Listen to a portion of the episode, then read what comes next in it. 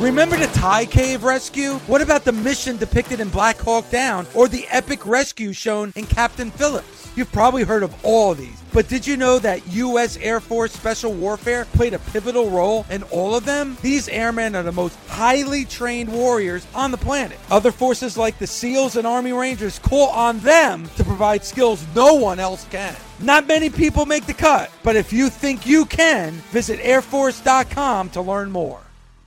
This is the Busted Open Podcast. You can listen to the full show Monday through Saturday from 9 a.m. to noon Eastern on SiriusXM Fight Nation Channel 156. Welcome to the Busted Open Podcast. This is Dave LaGreca.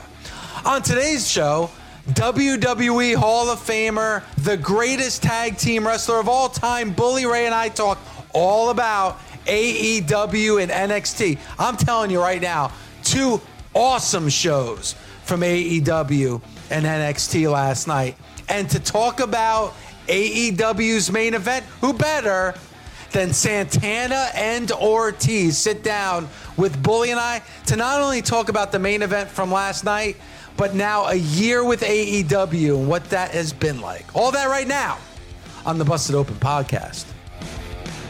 The way NXT started last night, Io Shirai and Shotzi Blackheart, and then the way that uh, AEW started with Jungle Boy and Luchasaurus and FTR, two great opening contests. And what I loved about both, first of all, I thought that might have been the best FTR match since coming to AEW. You talked about it that it didn't feel like FTR was kicking into gear. I felt like they kicked into gear last night, but even in a loss, Sachi, Shotzi Blackheart looked amazing, and she's a future star. There's no doubt about it. And Jungle Boy on the AEW side, he's going to be a star as well. You saw that in both opening contests last night. Good stuff from both of them. Shotzi Blackheart uh, is lucky she's not she she doesn't have any broken ribs this morning because Io Shirai with that moonsault caught her caught her with all of her shins on uh, Shotzi's ribs and Io's definitely got to make sure she hits that moonsault the right way because a lot of bad things could have happened last night. Uh, there was one thing I was really happy to see Shotzi do last night. It was so, so small, but it was after the match. So she catches that moonsault, she gets pinned. And then after the match, they were both up. And I'm saying to myself, I don't want them both up at the end of the match. I'd like to see Shotzi down selling while Io is shaking her hand while she's still down selling. And then they shook hands but Shotzi went back down to a knee, which is good. She went back to the cell. Little things like that mean something because it's like, all right, I'm gonna, I'm gonna, I'm gonna will myself to stand up. I'm gonna shake your hand. I'm gonna acknowledge you, but then I gotta go back down to the cell. So good little small things right there that bring the credibility to the work.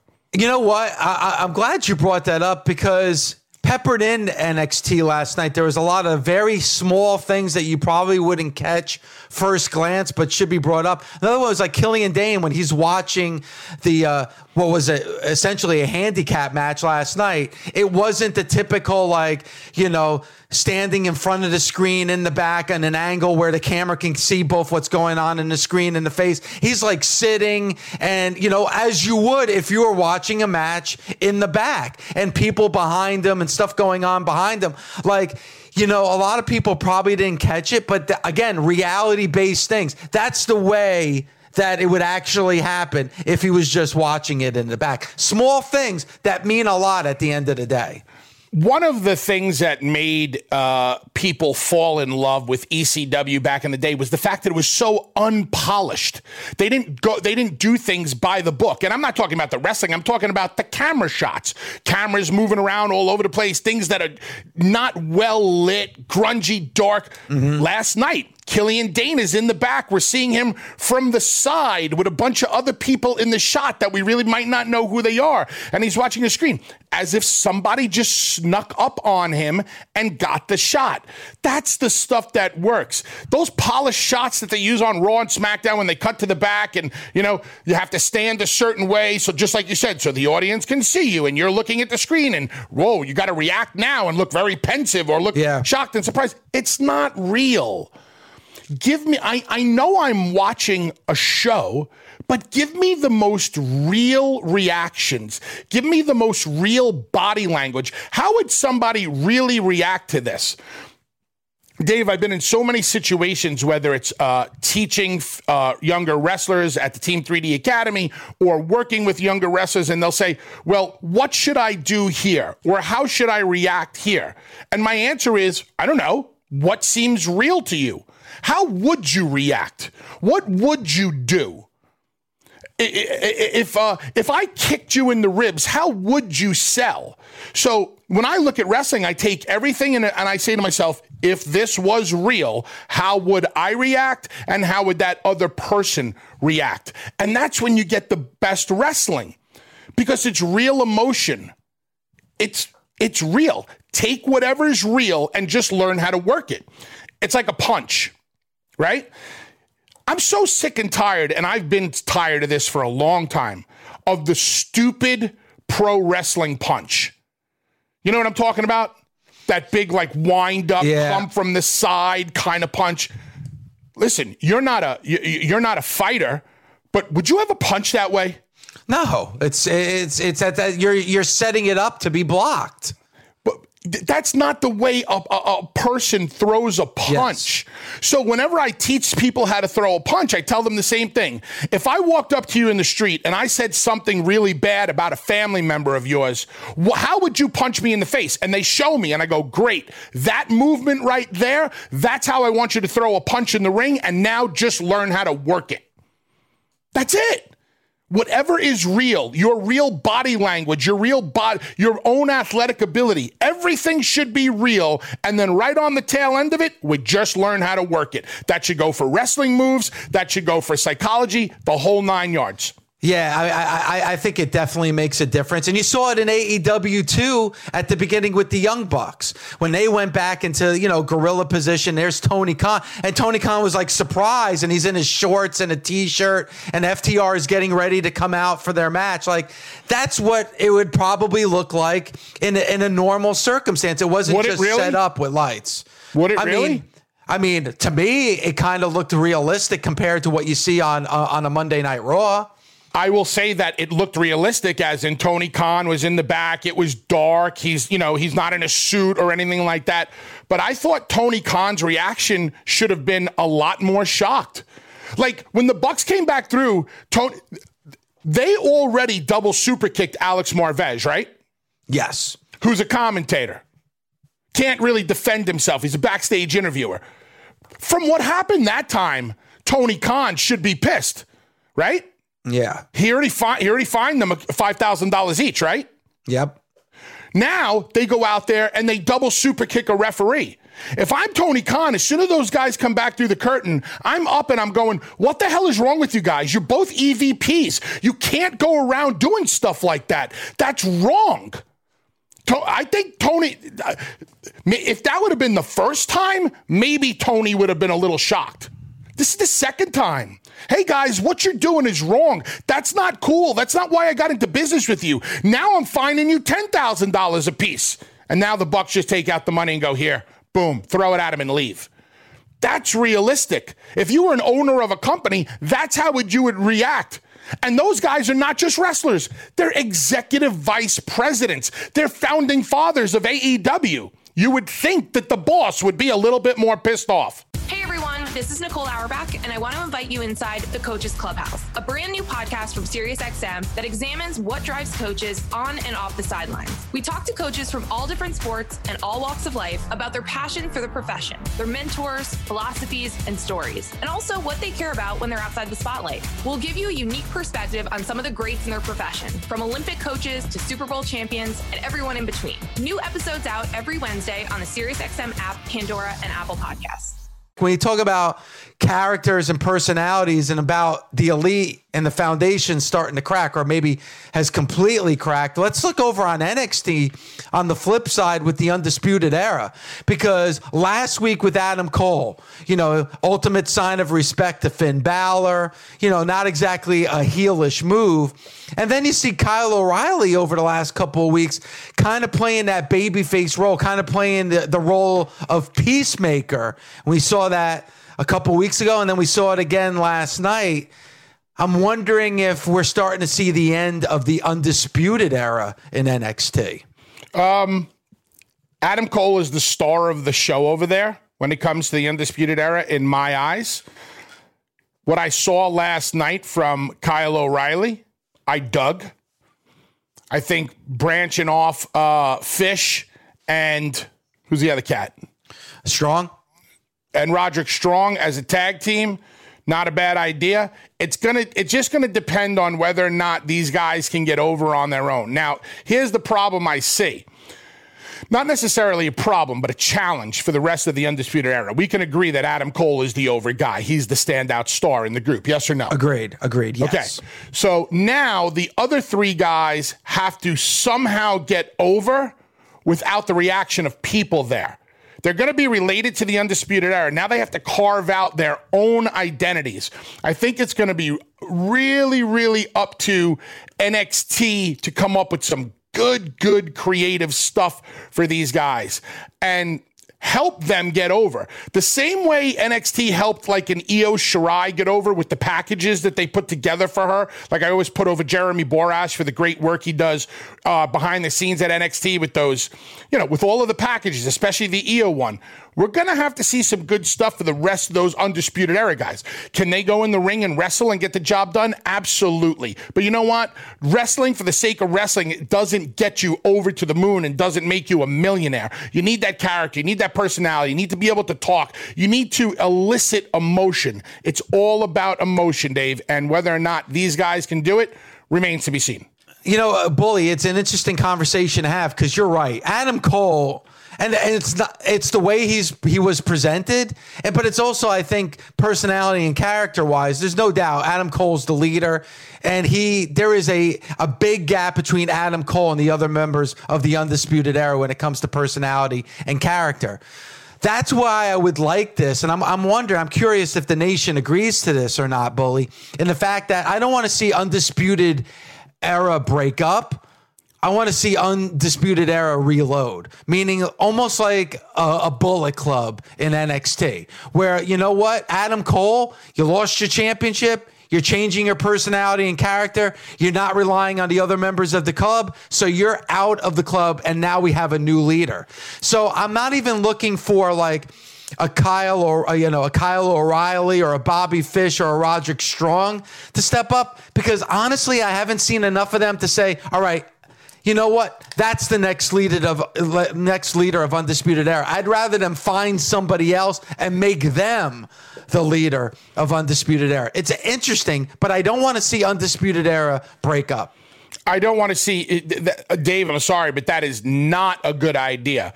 Let me see if I'm hearing you correctly. You'd like to see somebody else step in to become the leader of Undisputed Era. yes That puts the three of those guys behind the eight ball even more. They've already they already play second fiddle to Adam Cole perception wise. Cole is the one who has gets the big matches and who has the big matches. He's the majority does the majority of the talking. He's the star. Now all of a sudden Cole splits and these three guys go, "Oh, we need a new leader." You've just cut, you've emasculated all of them instantly. Now they mean less than they ever have. And I'm not saying they mean less. I'd say they just don't mean as much as Adam Cole. Now they will be looked at as true second bit players. All right, so let me ask you this, Bully, because because it's a really good counterpoint. Who could be that guy? Like I love Kyle O'Reilly and Nobody. love Kyle O'Reilly. Nobody, nobody should be the leader of the Undisputed Era. Just have it like without a leader, just a group without a leader. I would do the same thing with the Undisputed Era as I just said for the Elite. The Undisputed Era was a really good faction in NXT. Get let them go their separate ways for now. And if you ever need to bring them back, you can. Look at DX. Look at D Generation X. Okay? What a what a what a strong unit. All went their separate ways. And then when they got back together for the 97th time, you know, that they've done it. But it always seems to work in one way, shape, or form, especially if you, I, I don't remember the first time DX got back together, but I'm assuming the first time they did get back together, it was a big deal because people were into the group. You can do the same thing with the Undisputed Era. When you have factions, these factions can only be as strong as another faction that they're up against. If you don't have another faction or another one person to stand up against the faction, you're dead in the water. I'll just use the aces and eights as an example. Who was the faction to stand up to the aces and eights? There was none, but there was a really strong veteran in Sting and a really uh, strong, uh, quote unquote, up and comer in AJ Styles. Those guys were able to stand toe to toe with an entire faction. And that's what you need. You need that real, if it's a heel faction, you need that real, strong baby face to stand up to them. And baby face factions really don't do anything. You know, a babyface faction is is good for you know here and there, but really doesn't draw money. It's it's it's funny because it's it's an interesting conversation to have, especially with factions. And you're right about the babyface factions. Though the Shield a little bit, they went from being heels to being baby faces, but that was more because of Roman Reigns. But let me ask you this: we had AJ Styles on, and I remember talking about AJ Styles. We had him on because, you know, I called him the wrestler of the decade. And one of the things, and one of the things of, off his resume is I said, hey, he was the leader of the Bullet Club. And he said, I was never the leader of the Bullet Club. I was never the leader of the Bullet Club. But the perception wise, he was the leader of the Bullet Club. Because I think, listen, the Four Horsemen, you know, the leader of the Four Horsemen was Ric Flair. Why? Because he held the gold. You know, even if there's not a quote unquote leader, you're going to gravitate towards somebody that is going to be the quote unquote leader. There was no leader to the Shield, but perception wise, it was Roman Reigns. It's interesting when you look at the Undisputed Era, if there is no Adam Cole, who people would gravitate as the leader. Because ultimately, Bully, I think you made the best point of all. Maybe it's just Maybe it's just like an elite situation where they fracture and they break up for the time being, time uh, being, and then they get back together at some point. Because I really don't know who in that group would be the pseudo leader, even if they're not named the leader and you don't you don't have to have a leader. Let them go their separate ways. And, and you know you, you, what you just said just brings back so many memories of what I personally went through. Like being a part of the aces and eights and them wanting to me wanting me to be the leader creatives like you're the leader you're the leader and i would argue with them i'm like listen I can be the leader standing behind everybody. I said, let's give everybody else an opportunity to shine. I said, yeah, you're going to make me the leader and you're going to make me the champion and all this shit. That's great people will know that. Let everybody else be there too. Let me stand side by side with everybody at the very least, or let me stand in the background. Let's give everybody equal time here because I was confident in my ability to I'm going to shine. I'm going to find the spotlight when I need to find the spotlight. I'm. It, it's going to work. I had confidence. I didn't want this to be the Bully Ray show and the Aces and Eights as a backup band. I wanted everybody to be a part of it together, and I would and I definitely fought a lot of battles, but at the end of the day, creative said, you know, this is what we really want. And even if you if you watched back then, I always tried to include all of the other guys with me. Like I would just happen to be a part of the gang also and not the, you know, the the leader leader. And I don't know if that's the way it came off, but that's why I but that's what I wanted to try to do because I wanted everybody to be as equal as possible. Yeah, it's it's an interesting conversation because you look at the inner circle. Jericho's the leader, but yet everybody in that group definitely shines, and he lets them shine. So I think it's an interesting that, conversation. But that, and that's a great point too, because why does Chris let them shine?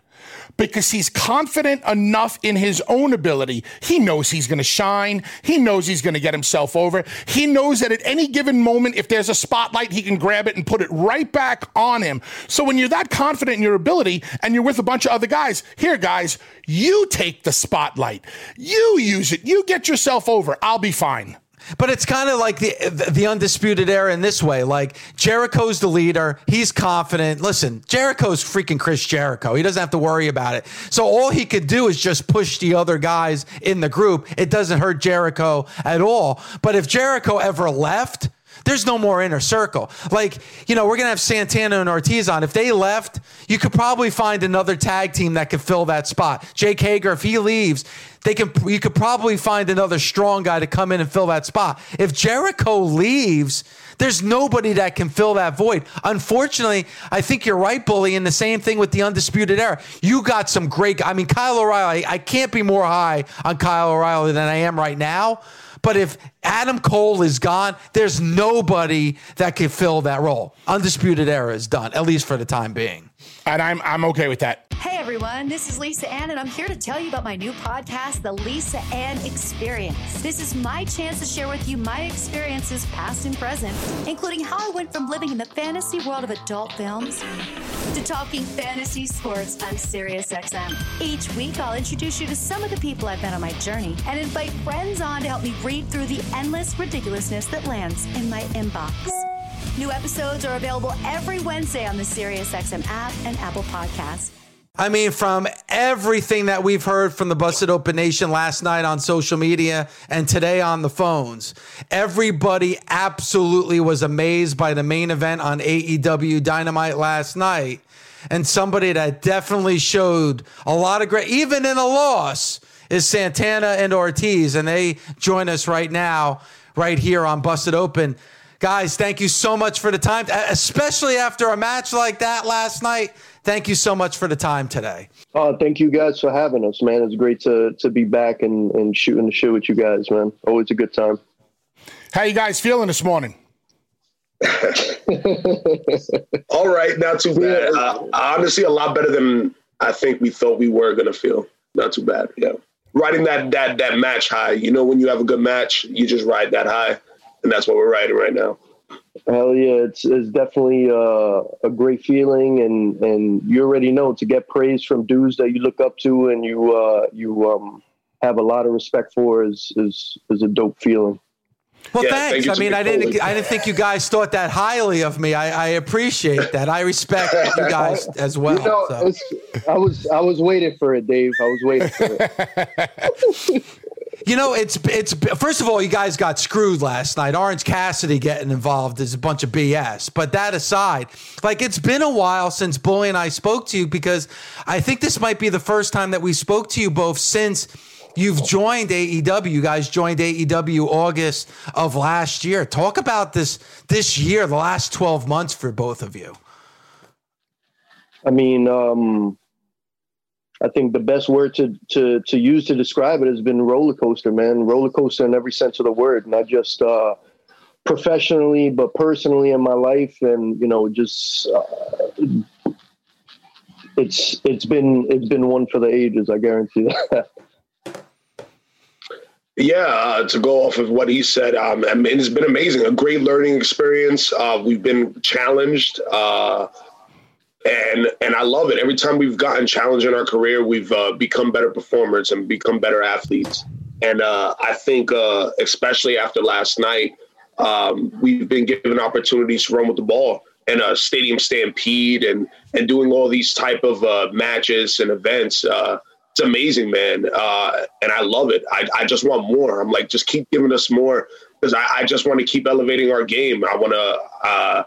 we want to be remembered that's always our goal, and uh, uh, and I think we are constantly getting the opportunity to do so, and it's been great. It's been fun, and I love it. Uh, I really think we made the best decision about coming to AEW. What was the mindset going into the match last night? Lots of guys go into different matches for different reasons. Sometimes it's selfish reasons. Sometimes it's because they they want to see people put them over on social media or they want to steal the show. And sometimes guys go out there for the right reasons of we want to tell the best story. What was the number one goal everybody involved had last night?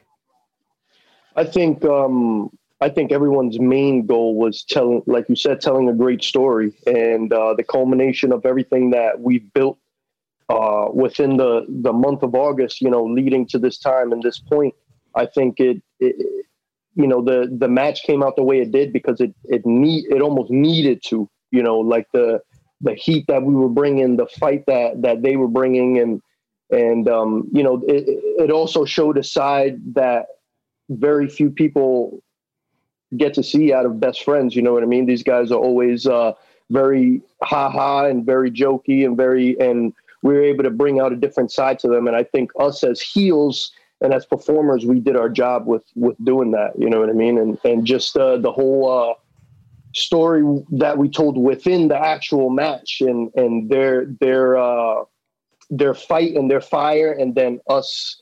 Um, you know, gaining our control and then them, you know, bringing it back and showing us that they had that fire again. So, I mean, it was just uh, pro wrestling 101 that that we try to do, and not just that, but also help elevate the brand and the company and and the show in itself. You know.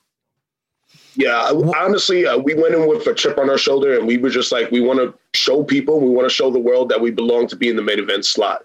There's a lot of people. Yeah where I've seen and I read a few people saying I didn't expect it to be this good, and that's exactly what we wanted. You know what I mean? We just wanted to prove that we we belong in the main event, that we can main event any show, any pay per view, and give us the opportunity. And uh, we might sacrifice our bodies along the way, but we're going to prove that we belong there.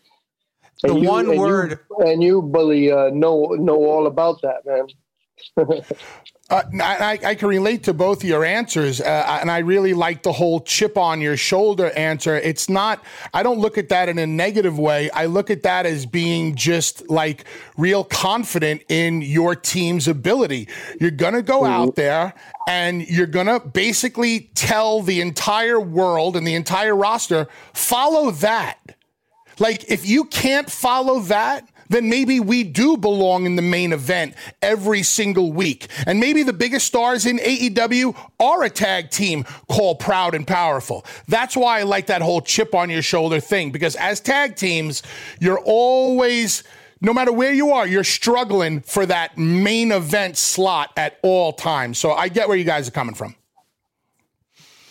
And I think bullying, we heard this word a lot, not only out of your mouth, bully, but our, our fans that called in so far this morning. The one word that they used more often than not in describing that match last night was realistic. I think when you look at a lot of these matches that happen in these, you know, outside brawls and parking lot brawls, is they look a little bit too cinematic, a little bit too staged. You know, you know, guys, that looked as realistic as realistic could be last night.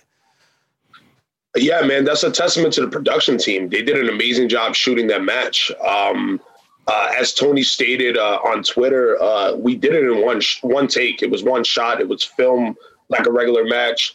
And um, man, the, the production team were on top of everything. They they were they caught all the angles. Uh, honestly, we, we got to watch it back uh, after we did the match, and there wasn't much editing at all, if any.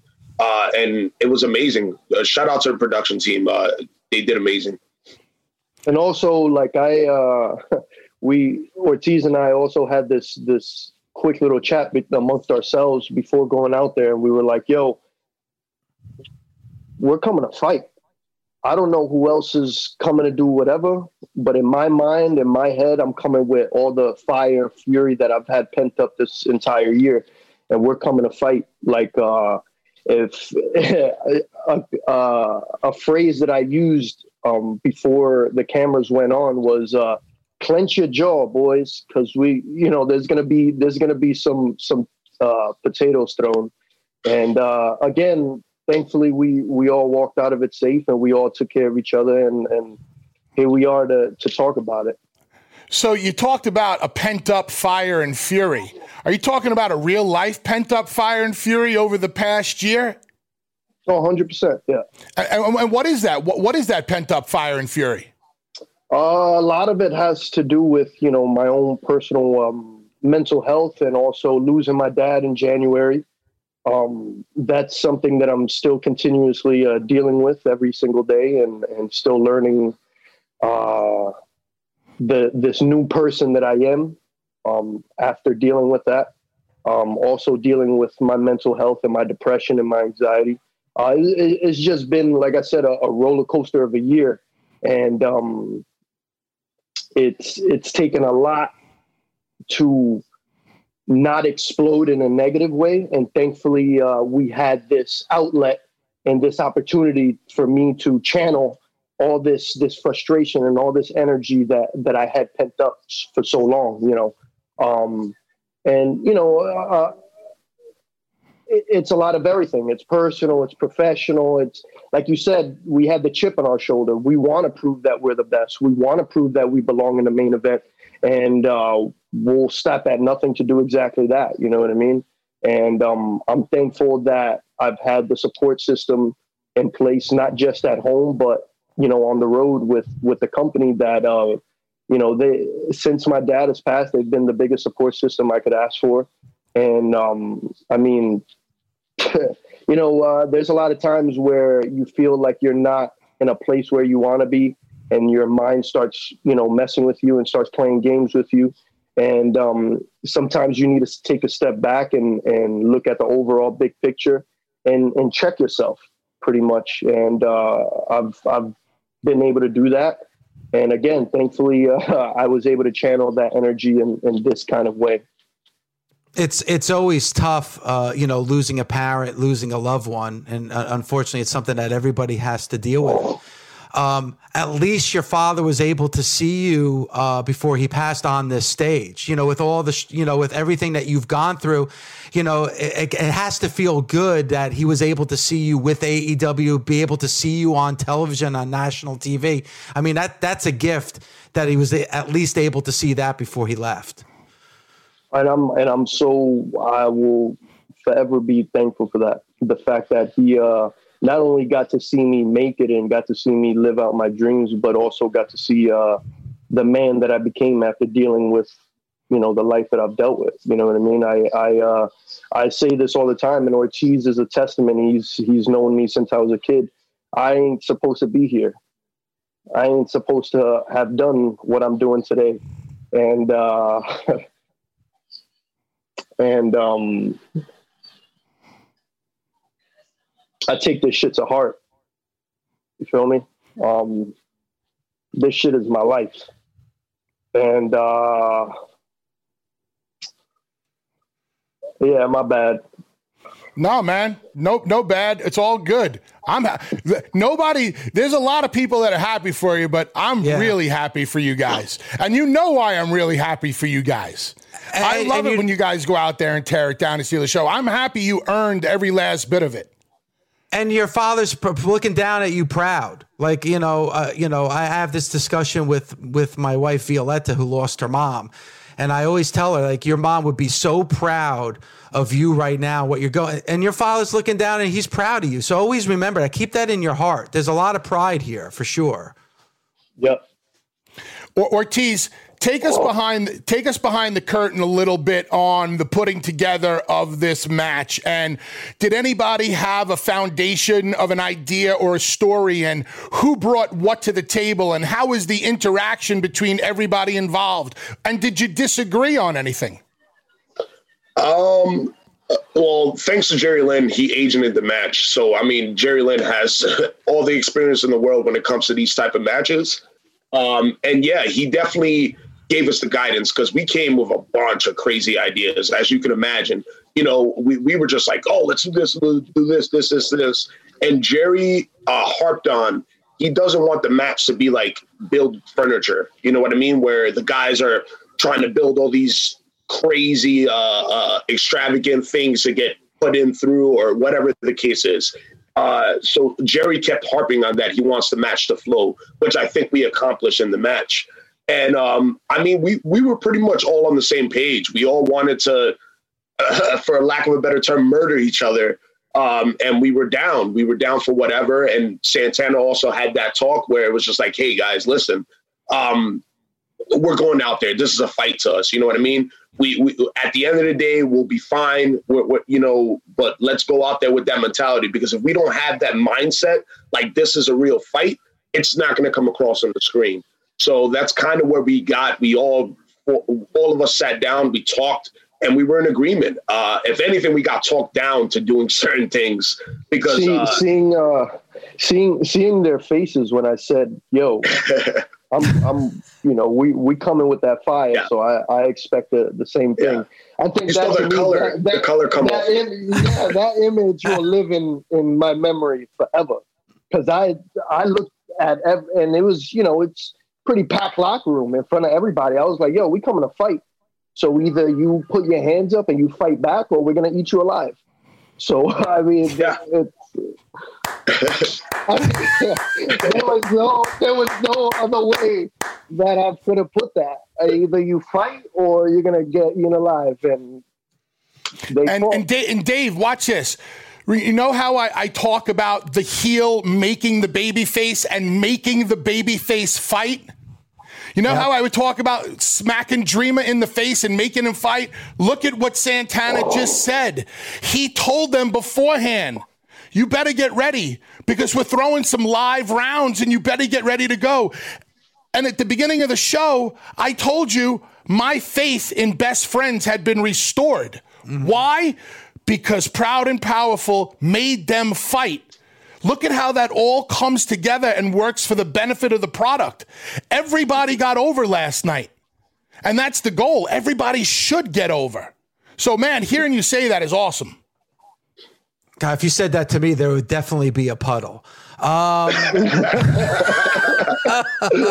uh, one thing that we're celebrating here on Busted Open is uh, Hispanic Heritage Month. Um, and then watching AEW Dynamite last night, you know, Santana Ortiz in the main event, Ivelisse going up against Thunder Rosa, which was a absolute tremendous match. It seems like at least with AEW in the world of pro wrestling, definitely a lot of spotlight, especially now it being Hispanic Heritage Month. Yeah, I mean it's it, it's awesome. Like we, you know, we're we're two prideful dudes, you know what I mean, and and we love our people, and we love our culture, and we love what we represent. So getting to do it at this stage, um, at this level, and and to have the uh, you know the amount of of crazy talented Latinos doing it today is is so dope. You know what I mean? I mean you know 20 30 years ago it wasn't like this in the states you know there weren't there weren't a lot of uh, latino professional wrestlers that we were able to look up to or look at and be like hey i want to be like that guy. You know what i mean? Uh, uh, the last i could remember is you know maybe savio or before that pedro morales and and then eddie you know what i mean? But um as far as Puerto Riqueño and Puerto Ricans and and there's there's not many and, and we've always said that uh, we we want to be considered the best Puerto Rican tag team to ever be in professional wrestling. You know what I mean? And and uh, we're every day we're working towards that. And uh, you know the fact that we get to not just represent our people and culture, but represent where we come from and, and and Puerto Rico and the Bronx. You know what I mean? The Bronx being little Puerto Rico. Um, you know what I mean? It's it's something very special and very important to us and uh, just all over pro wrestling. I feel like Latinos have had such a resurgence in the sport, and I think it's great. And um, you know, guys coming from Mexico, and just the whole you know battle we had with Lucha Brothers, you know, uh, a few years ago, and we literally took that match around the world, from the states to Canada to Mexico to England, um, and you know, it, it, it, reminded me of of that. Uh, the old school loop and battle that um that uh Rey Mysterio and Psicosis had back in the day where they took that match all over the world and they killed it everywhere, you know. So I mean, yeah, it's just been awesome. Earlier on in the show, uh, we were talking about uh, younger guys getting to work with veterans. You guys have been around for a while, but obviously younger as far as TV exposure, and you're getting to work with uh, you're getting to work with Chris Jericho right now. What's it like working with Chris? Does he give you a lot of leeway, or is he kind of telling you exactly where to go?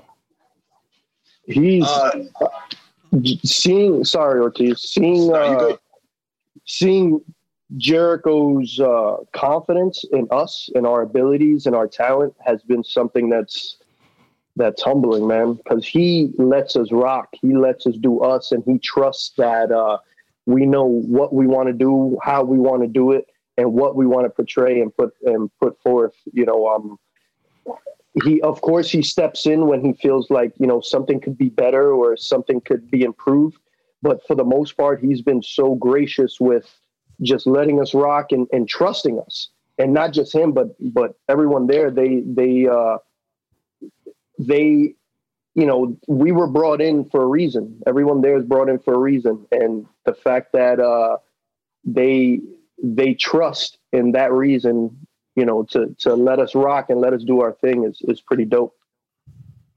Yeah, and even at times he'll he'll even ask our advice on something, and he's just like, "Hey, how does Yeah. this sound, guys?" or whatever, and it mind-boggling to us. And we're like, "Oh, you're asking our advice? You've been doing this for how long and making money out of it?" Uh, but it's very humbling. It's very awesome. Uh, yeah, man, we couldn't ask for a better uh, mentor at this level. How many times did he force you to listen to Judas? Honestly, only, only when we come out. That, that- that's it. That's the only time we listen to Judas. Only when we come out as a as a group or a stable. One of the things that we talk about on the show, and that I do hear some fans talk about, more traditional wrestling fans, is AEW's maybe lack of selling and doing a lot of spotty stuff. What's your guys' take on it um, when it comes to the psychology of the wrestling? Like, you guys do a lot of crazy stuff. Do you think the selling across the board can be improved on, or do you think that you're in a company that you know, listen, we're going to go out there and we're going to do what we do and we're going to cater to our fan base. And if they love it, so be it. We're not going to worry about anything else. Uh, I, yeah, I think it's something that always needs to be worked on for sure, and uh, just something that we uh, as a unit are actually trying to work towards. We've been trying to change up our style and uh, and work more of that. Especially thanks, shout out to Eddie Kingston. He's been having me watch nothing but All Japan Kings Road. So even The uh, best. uh, with yeah, the best wrestling. Um, Kawada. just even with uh, even with The them, king, the king. the, king, the yeah. best the best seller in the history of sellers. Yeah, exactly. A- And you would think, I think a lot of people associate fighting spirit with no selling, which is, it's not that. And it- they did it in such a way that even though they had that fight towards the back end of the match, uh, it made sense. There was a build to it. You had to really work down your opponent to really defeat them. And that's why, you know, Kobashi would only bring out the Burning Hammer like once or twice in his career. Because if he hit that move, that's it. Or uh, Misawa hitting the dri- Tiger Driver 91. If he hit that, that's it. But I also love how they would win matches with a crossbody, a moonsault, or an elbow out of nowhere. And I think uh, that's been lost in today's wrestling. And uh, that's something we personally are trying to now put into our matches and, and trying to implement that in a way. But to, to answer your question, I think across the board, selling 100% could be improved in all of wrestling, uh, not just with us. But there are times that there are those matches where F that goes out the window, let's balls to the wall and let's have a fireworks show. I think it works on both aspects. Uh, but if it's done correctly and by someone uh, that has the talent to do it, not to blow smoke off at, uh, uh, up at Eddie's ass again, but Kingston is really good at doing that. Uh, he looks tough. Uh, if you go back and watch his matches, he'll sell for you, but he sells in such a way that uh, there's realism, realism to that. And I think that's a testament to his favorite wrestling promotion, All Japan. And uh, yeah, And then the company itself also, uh, I feel like everyone, the the beauty of AEW is that it's maintained this this clash, this uh, this abundance of of styles, and I think that's what continues to make it interesting. Is that uh, yeah, there's people that want to stick to their thing, and and and that's okay. But there's also guys doing this. There's also girls doing that. There's also so I think that's the beauty is that you're getting the best of all worlds and and um yeah like i i just, just following up on Eddie Kingston, because me and Dave, uh, obviously happy for him. We think he's doing uh, an incredible job, uh, especially on the microphone. Uh, you know, uh, just everything about him is real. I know you guys are friends with Eddie. Can you talk about the difference in the way you guys got brought into the company and the way Eddie got brought in? Eddie earned his job, in my eyes, in the most old school way possible. Like, you're coming in for one shot, and we'll see how it goes. And look how it went for him. And this guy's been around for a long, long time. And now me and Dave are talking about him. A lot of people are talking about him as one of the best talkers, if not the most realistic talker in the business right now. Uh, yeah, man. I, I think uh, what Eddie can do on the mic is a lost art, or there's very uh, there's a handful of people that can do it currently in our business. Uh, and uh, yeah, I think that's a testament to him always putting himself as it's real. Like he likes to say, he said in our interviews, everything he says about himself is a is a shoot. About his opponents, sometimes is a shoot, but nine times out of ten, he's just you know uh, shooting the shit. But I think that's what uh, honestly brings so much realism to when he talks on the mic because he's not lying. You can see it in his eyes. You can see the way he delivers the lines. He's not lying. Uh, but yeah, I mean, uh, to us, we were brought in. Uh, I, it was the first Jericho's crew, the first Jericho cruise. We worked on that, and Jericho got to see us live and in person, and we kind of, you know, things went, and that's how we got our spot. But like you said, Eddie came in for a one shot deal. His mentality was like, "Hey, I'm I'm, I'm to get that paycheck." He uh he had to sell his wrestling gear because uh, he was doing independence. He just came off of a tour in England, I believe, and he was supposed to go back for another six months, but then everything shut down because of COVID. And he was at a point in his life where he was just like, all right, well, uh, what's the paycheck like? Uh, like, I'm coming in to make money. I got to pay my mortgage. And he earned himself a spot because he, he, they gave him that mic in the beginning. And I think that's what made him for that spot. Plus, he backed it up in the match and it looked like a fight. And, and Cody looked like a badass at the end of the day. You know what I mean? And, uh, I think uh, that's a testament to him being, as he would like to say, 18 years. 18 years so yeah. I can't wait till till November because that's when he has his anniversary.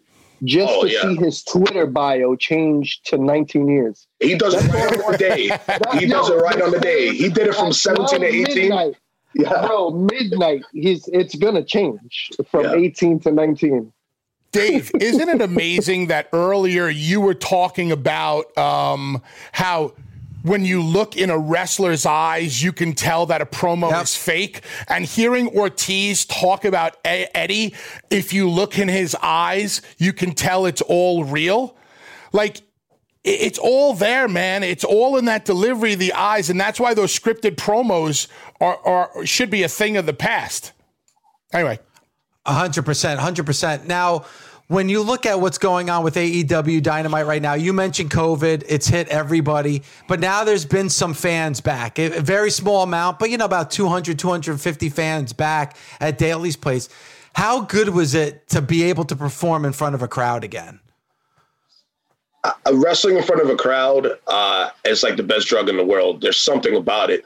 Um, getting that instant gratification when you put something together or you you go on the fly and and and you change something and it gets a, a, that gut reaction out of people. And you could tell uh, i mean a testament to the guys sitting uh, front row the guys and the girls uh, trying to make noise for us and stuff like that but it's not very organic. You know what i mean? They're trying to do their best. Sometimes it is organic but getting a crowd and and knowing that you're getting a, an organic reaction out of them whether it's good or bad uh, it's the best thing in the world. Even having 200 fans or even having 15 fans. I mean, we came up on the indie circuit where we're, we're no strangers to wrestling in front of 20 people. You know what I mean? It's just in a bigger arena.